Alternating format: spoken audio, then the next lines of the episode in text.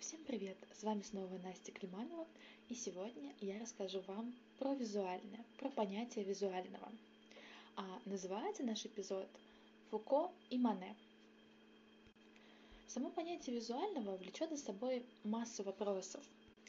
Если обратиться к самому слову, то оно отсылает к глаголам «видеть» и «смотреть». Но если обратиться к старославянскому языку, древнеиндийскому, греческому, то значение будет э, несколько иное. А именно «я знаю». То есть у нас получается, что видение отчасти отождествимо со знанием.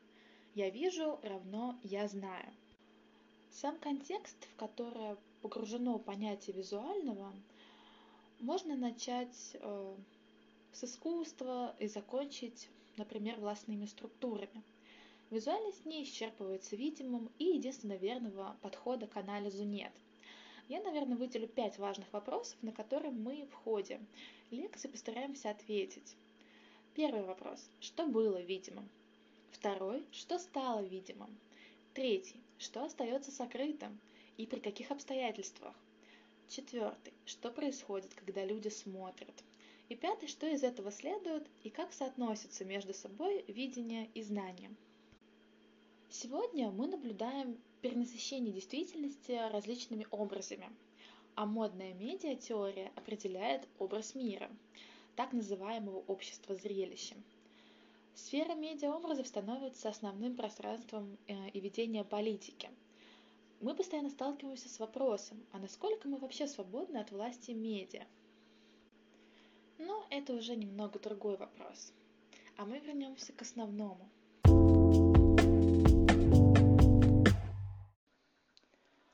Многие интеллектуалы касались в своих работах тех или иных аспектов проблемы визуального, но только один по-настоящему сумел к ней подойти. Я говорю о Мишеле Фуко. Он был ярчайшим представителем французской философии XX века, которая оказалась движущей силой европейской мысли того времени в целом. Именно он исключительно и своеобразно затронул соотношение видимого и сказанного – Разумеется, визуальная философия Фуко требует тщательного анализа.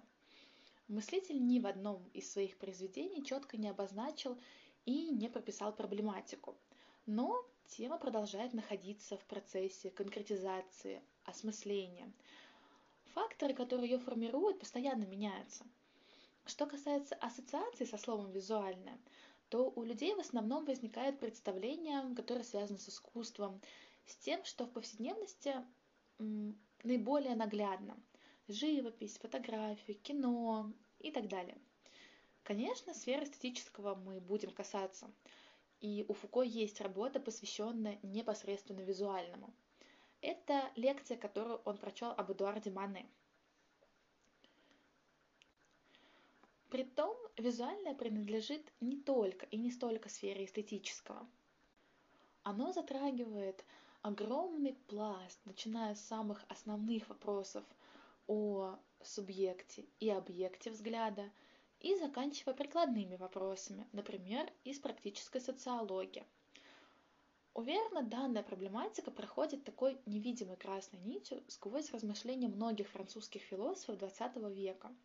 И в каком-то смысле а, проблема визуального, ее рассмотрение – это уникальный ключ к пониманию образа мышления, истории мысли того времени. А для подробного анализа визуального важно понять, как выстраивается, ну, выстраивается в кавычках, описание зрительного восприятия.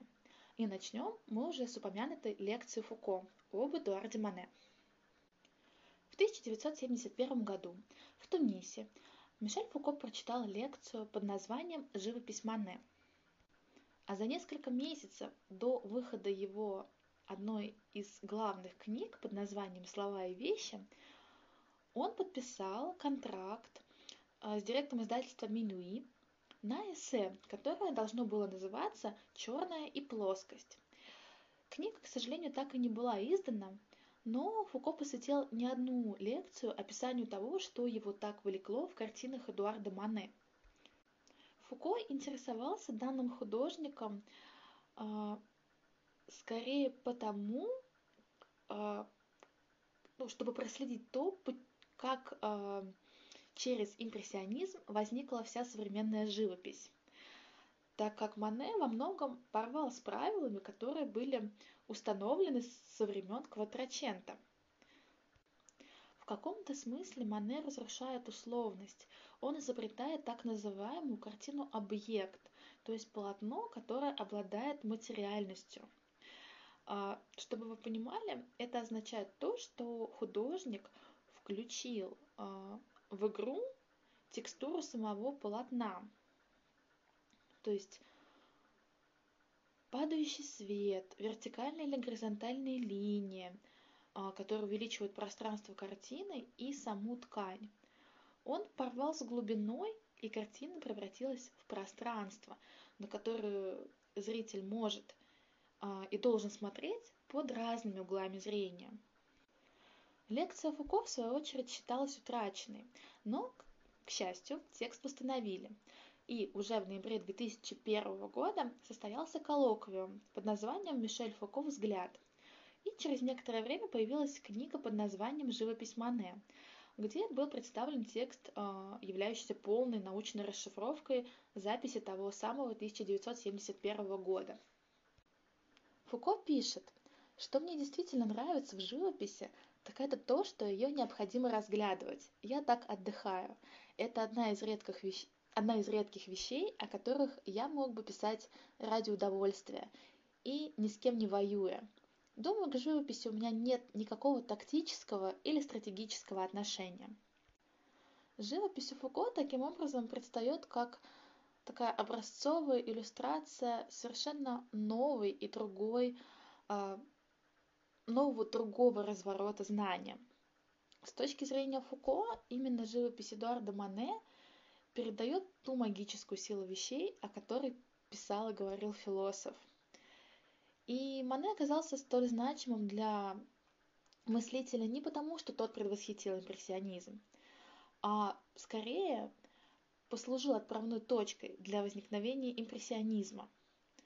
То есть художник задействовал, как я уже говорила, внутри своих картин материальные качества поверхности, на которой он изображал. Если еще проще, то Мане заново изобретает картину как материальность, картину как нечто раскрашенное, как то, что освещается внешним светом, и перед чем или вокруг чего может ходить зритель. Фуко в своей лекции берет несколько картин для анализа и оговаривается, что объединяет их в три рубрики.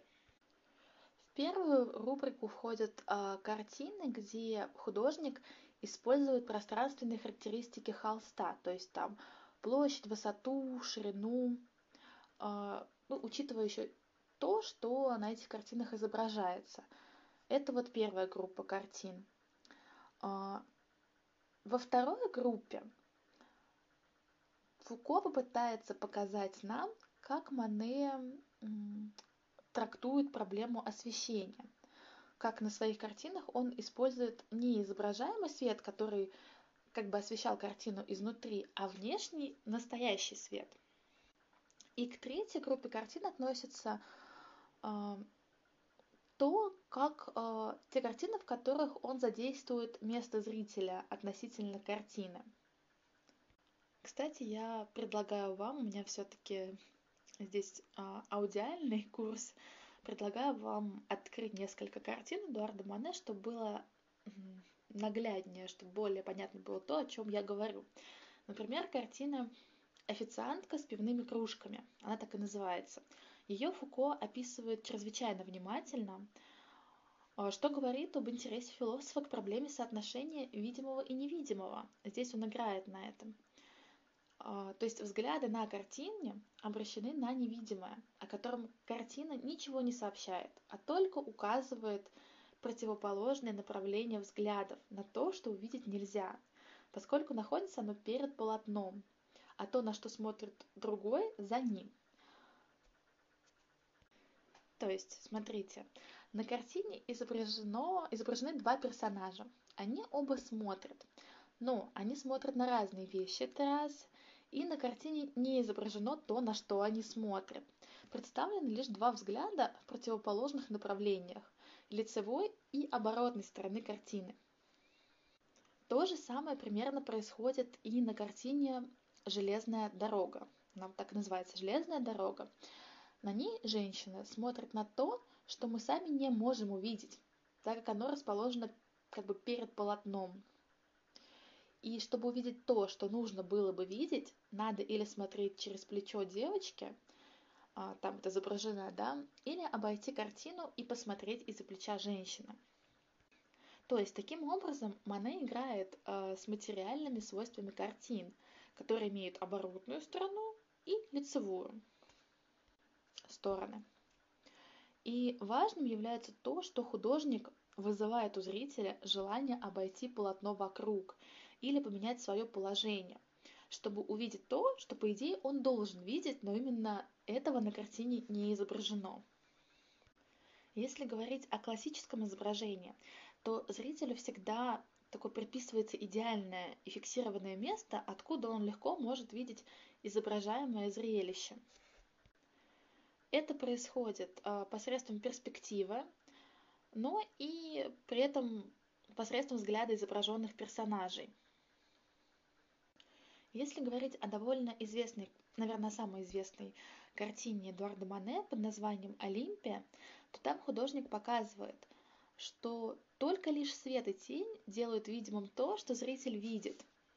Еще одна любопытная картина под названием «Бар Фале Бержер», там Эдуард Мане главным персонажем сделал вообще зеркало, так как зеркало является тем, что видимо на картине и занимает как бы весь ее задник. В зеркале отражается то, что находится перед полотном, то, что зрителю не видно. на самом деле глубины-то нет. Таким образом, можно смело утверждать, что живопись Эдуарда Мане позволила пространству заиграть своими чистыми простыми качествами, своими материальными свойствами как таковыми. И с точки зрения Мишеля Фуко, творчество Мане возвращает свободу зрителю, то есть того, кто воспринимает. А, оно побуждает покинуть свое фиксированное идеальное место для наблюдений.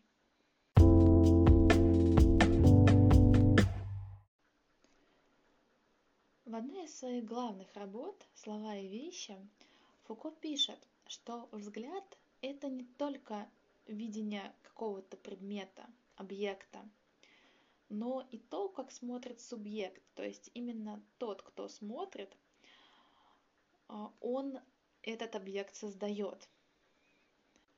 Фуко говорит о телесности живописи, о месте пересечения мира и взгляда – и здесь уже важно обратиться к особой функции взгляда и к анализу того, кто видит. Можно дать э, такое определение видящему субъекту. Видящий – это некое фиксированное место видимости. И здесь следует уточнить, что тому, кто видит, ему присуще его собственное видение и восприятие. То есть восприятие мира другими не может соревноваться с моим собственным восприятием мира – мой случай не схож со случаем другого, так как я переживаю мое восприятие изнутри, а с внутренней стороны оно имеет ни с чем не сравнимую силу. В связи с видящим субъектом, то есть с тем, кто видит, возникает и проблема другого, как некого взгляда со стороны. То есть каким образом видит видящий субъект и можно ли его выделить а, вне зависимости от самого процесса видения или того, что представляется взором. Любопытно в данном случае поговорить о телесности. То есть, что касается тела, то с одной стороны, оно является вещью среди вещей, но с другой стороны, оно то, что видит эти вещи и касается их. То есть тело представляет собой не просто увиденную вещь, оно попадает в поле зрения. А если оно само нечто видит, то это вовсе не значит, что видимые вещи расположены перед ним как объекты. То есть здесь можно сказать, что видящий сам втянут в то, что он видит. И здесь можно говорить о том, что он видит самого себя. Любопытно, что в своей книге другой известный французский философ Марис Мирло-Панти, у которого, кстати, Фуко учился, в своей известной книге под названием «Видимое и невидимое» упоминает Рене Декарта, который задавался интересным вопросом о том, кто имеет возможность увидеть картину, которая нарисована, допустим, в глазах или в голове, в мозгу, скажем так. Необходима мысль об этой картине. И именно Декарт установил важность маленького человека, помещающегося внутри каждого. Если подводить некий такой промежуточный итог вышесказанному, то тело можно определить следующим образом. Во-первых, тело раскрывает многообразие опыта. Тело – это такая двойственность без дуализма. И тело как точка зрения. Я сейчас приведу слова Мерло-Панти. А, периодически его бывает довольно сложно понять, но я думаю, эта цитата как раз а, важна здесь. Мерло-Панти пишет следующее. «Та часть меня, которую я вижу, никогда не является в точности самим видящим, по крайней мере видящим этого момента. Но она относится к видимому, принадлежит ему, нанесена пунктиром. Видящий, которым я являюсь, находится всегда именно чуть дальше, чем то место, куда я смотрю или куда смотрит другой.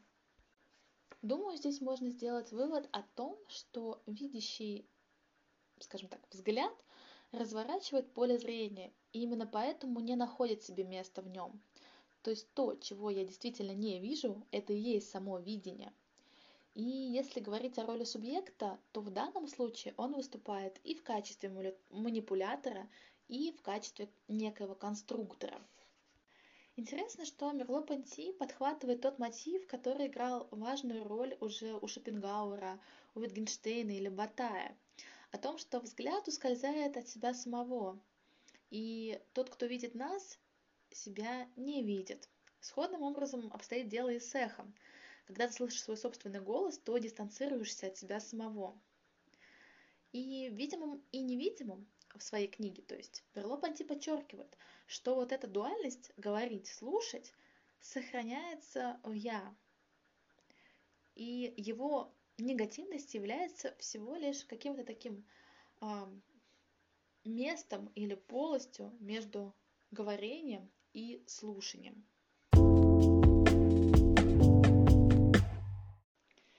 Теперь стоит перейти к подробному анализу монографии Мерло-Панти – о которой я уже говорила, под названием «Видимое и невидимое». Так как в этой книге очень много тех наблюдений и того анализа, который будет необходим как сейчас в нашем разговоре, так и в последующих разговорах о проблеме визуального. Работа была издана учеником Мерло-Панти Клодом Лефортом после смерти философа. И само название работы говорит о том, что в центре исследования стоит человеческая способность видения. А что касается способности восприятия, то она описана уже в другой работе философа под названием «Феноменология восприятия». Мишель Фуко слушал некоторые лекции Мариса Мерло-Понти, поэтому, скорее всего, оказался под влиянием его феноменологических идей. И уже в предисловии к второй книге, которую я упомянула, Мерло-Понти говорит о феноменологии как об изучении сущностей. И фактически Мерло-Понти полагает, что человек и мир могут быть поняты только исходя из их э, фактичности. То есть э, поясню значение слова, да, и направление философского феноменология. Это тоже философия, но для нее мир всегда уже здесь, до того, как мы начинаем о нем думать. Это такое некое неустранимое присутствие. И все усилия направлены на то, чтобы отыскать этот контакт с миром и придать ему философский статус. Мерло-Понти затрагивает разные темы, например, видимое-невидимое, а, визуальное-аудиальное, мир-человек, я другой, анализ художественного опыта и проблему взгляда. Поэтому можно здесь с уверенностью говорить о том, что уже намеченное таким пунктиром в работах Мерло-Понти прорисовывается и продолжается в работах Мишеля Фуко. Вообще я считаю, что здесь подойдут два таких направления для изучения визуального, проблемы визуального. Это первое направление условно-философская история искусств, начиная, например, с Варбурга или Эрвина Пановского, Вентури, и заканчивая там современными теоретиками искусства. И второе направление, то, о чем я уже говорила, касается современной медиатеории. Здесь среди авторов можно упомянуть в первую очередь Беньямина, Вирилья, Китлера и Дебре. Фактически проблема визуального уже для нас в самом начале распадается на ряд других проблем. То есть, да, проблема определения вообще визуального как такового, соотношение видимого и невидимого. Мы об этом поговорили, когда касались картины Эдуарда Мане. Трансформация, видоизменения форм смотрения, скажем так, или видения. Проблема границ, порядок уже слушания и видения. И определение пространства наблюдения или иначе визуального поля. Возвращаемся к работе Мерло-Панти «Видимое и невидимое». Для него видимое – это одна из базовых категорий. И он фокусируется практически на всех вышеперечисленных вопросах и э, аспектах там, проблемы, о которой мы только что сказали. Я думаю, стоит отметить, что основную задачу своей философии Мерло-Понти видел именно в том, чтобы описать непосредственный контакт человека с миром. И вообще интересно то, как погруженность в мир меняет понятие восприимчивости, восприятия. То есть я вижу некий предмет не перед собой, а то, как он меня всесторонне пронизывает. Видение для Мерло-Панси – это не ситуация, когда кто-то наблюдает что-то. Видение, или если говорить иначе, в кавычках, да, ощупывание взглядом, как и само восприятие, говорит о неком едином целом. И это единое целое обращено к индивиду так же, как и индивид обращен к нему. Оно захватывает человека в той же мере, в какой человек сам его схватывает. Что касается, опять же, тела, то его Мерло-Понти определяет как своего рода проводник бытия в мир. То есть телом заданы вообще те условия, в которых э, мир человеком воспринимается. И, конечно, позиция тела двойственна, мы об этом уже говорили. Любопытно, что тело – это такое своеобразное продолжение мира. Оно состоит из той же, ну, так условно, да, это назовем, из той же плоти, что и мир. Оно вплетено в мир. Но при этом является какой-то такой отдельной специфической мерой всего. Или, если говорить иначе, то экзистенциальным ориентиром. Фактически оно превращается в такого учредителя или настройщика восприятия. И Мерло-Понти прямо говорит, что это не глаз и не дух видит, а тело видит, будучи такой открыт, будучи таким открытым целым. У Мерло-Понти встречается и другое понятие, о котором, я думаю, стоит сказать, особенно если вы обратитесь после лекции к этим понятиям, ну, к книгам и работам философов. То есть в наличии имеется, поясняю, да, в наличии имеется нечто отличное от тела, и его Мерло-Понти называет плотью. То есть Таким образом, плоть выходит за пределы тела. Она включает в себя и тело, и мир, как такая манифест бытия. А плоть предоставляет возможность мыслить тело и мир, и при этом не обращаться к противопоставлению субъекта и объекта. То есть в данном случае речь идет о причастности «я» и «мира». И само понятие, это, само понятие плоти Мерло-Понти относит не только к человеку, но и к миру в целом. То есть она не является ни материей, ни духом, ни субстанцией. И здесь можно вспомнить о старом термине под названием «элемент». Суммируя предыдущее, Мерло-Понти говорит, что плоть это тело до тела, бытие до бытия. Она как бы уже есть. Ну, что касается самого бытия, да, я еще буду отдельно э, говорить о бытии и о мире.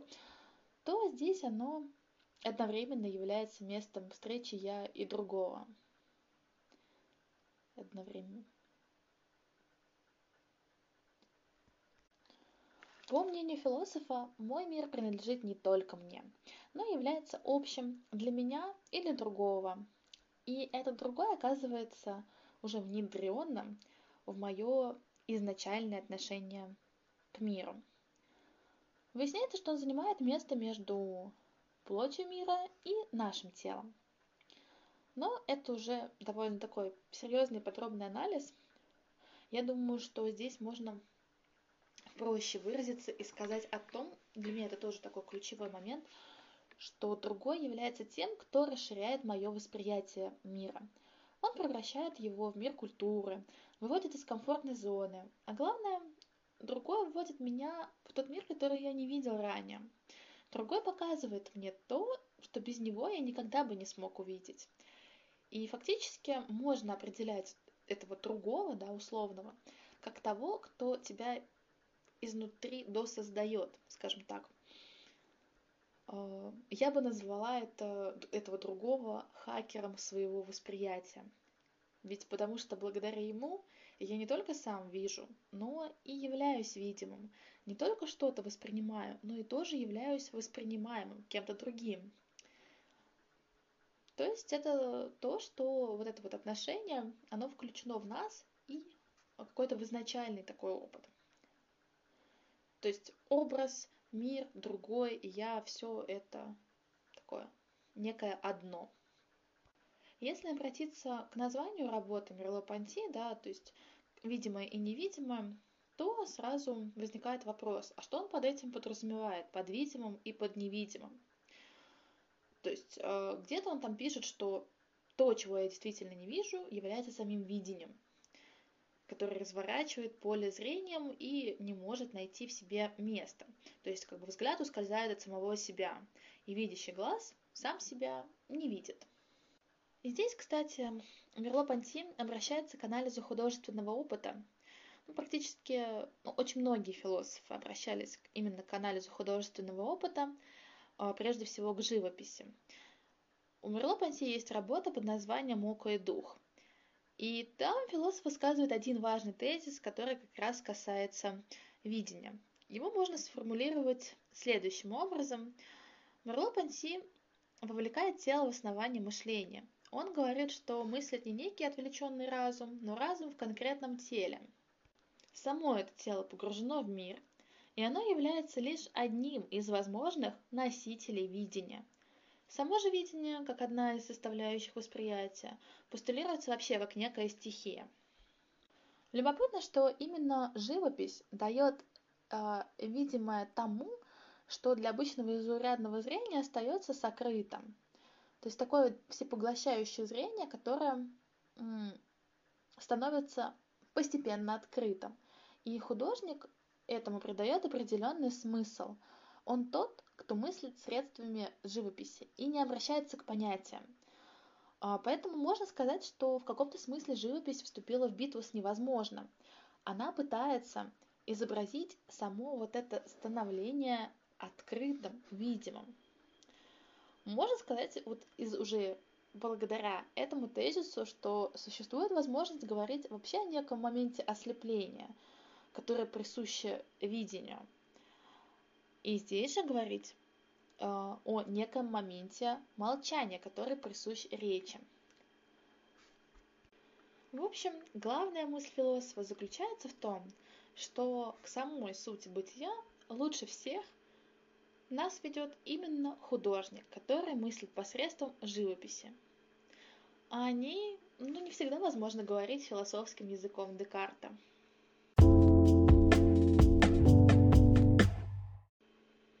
И вот сейчас мы добрались до работы, которую я постоянно упоминала. Это основная работа Фуко, одна из основных а, «Слова и вещи». Работа 1966 года. Она была воспринята многими как манифест французского структурализма. Но что здесь нам важно?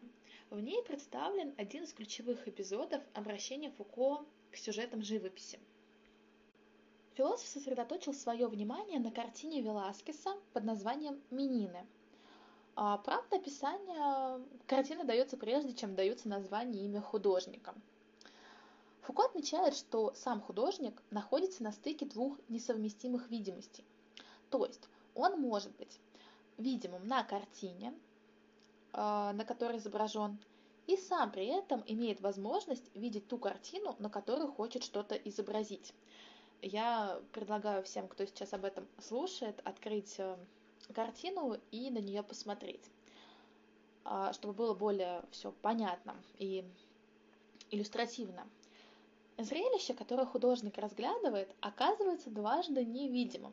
Во-первых, а, оно не представлено в пространстве картины, и во-вторых, а, так как оно располагается именно в этой невидимой точке, в том убежище, в котором наш взгляд скрывается от нас самих в тот момент, когда мы смотрим.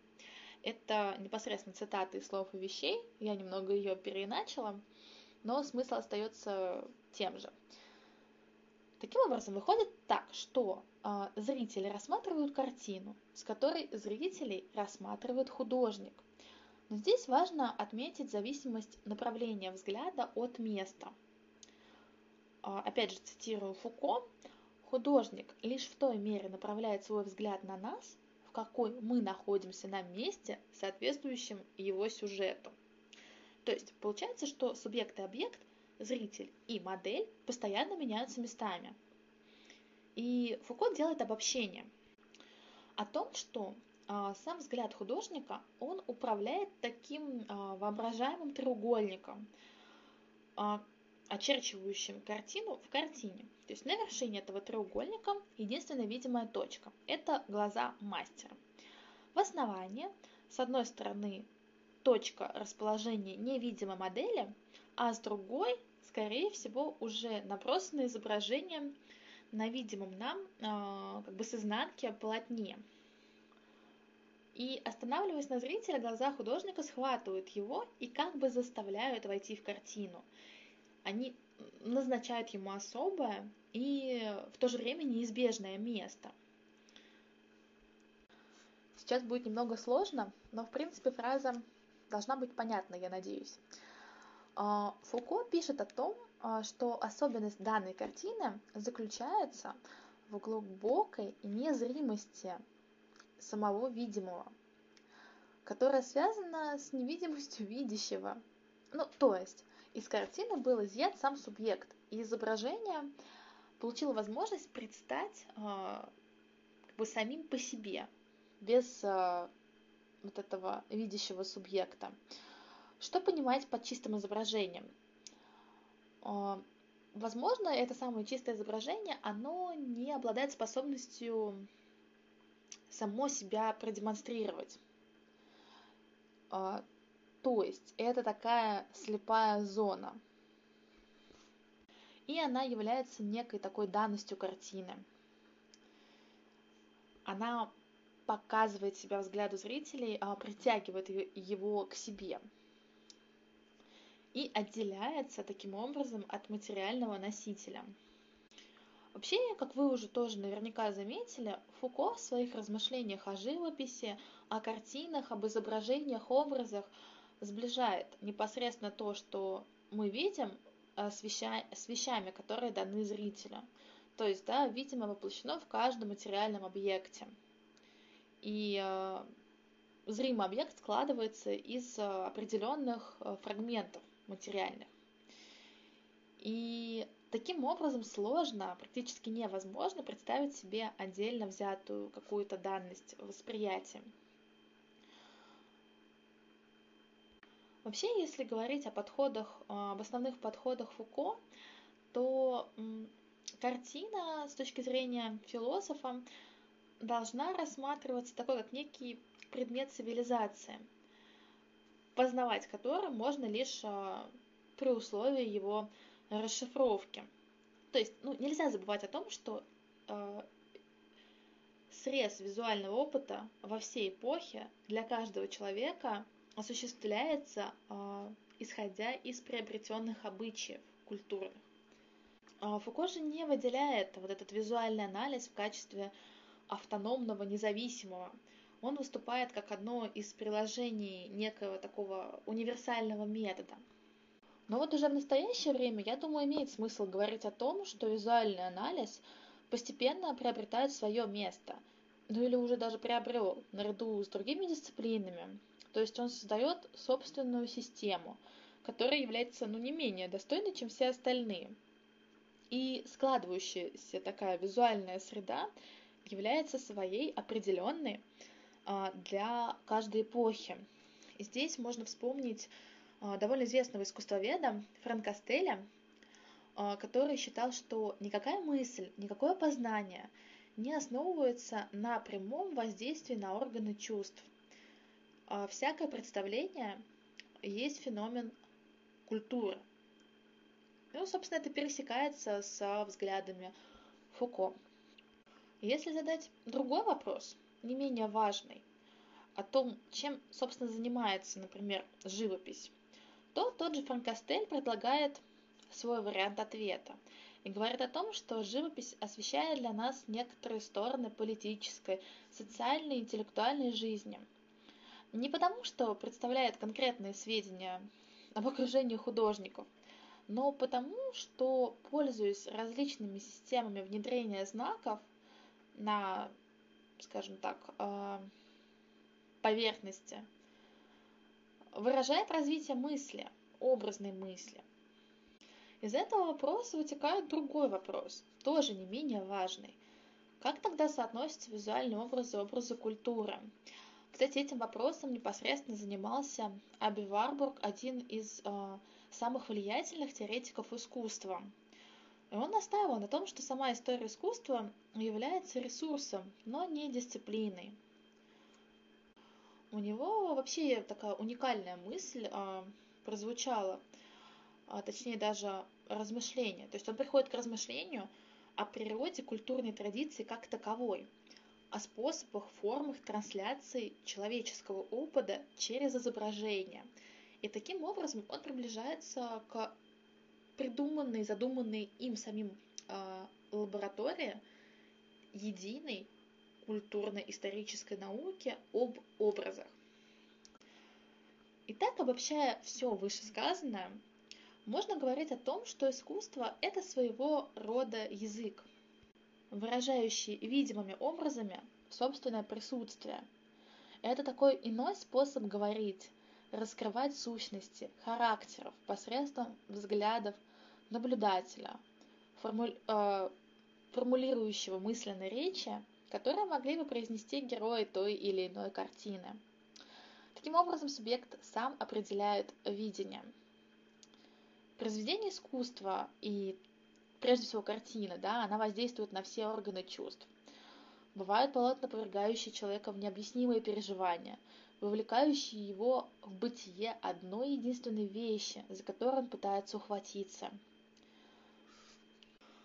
И закончу свою мысль и выводы э, суждениями, размышлениями Кандинского, который считает, что живопись — это искусство, а искусство, оно не, это не бесцельное создание вещей, но это сила, это власть, полная целей, и оно должно служить развитию и утончению человеческой души.